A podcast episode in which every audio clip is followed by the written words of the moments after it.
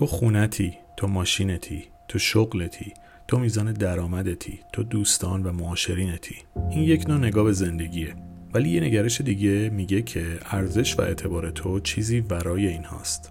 درسته که قبول و باورش در جامعه امروز سخته، ولی ما برتر و بالاتر از مادیات ظاهری هستیم و هویت وجودی ما تعریف کننده واقعیت ماست.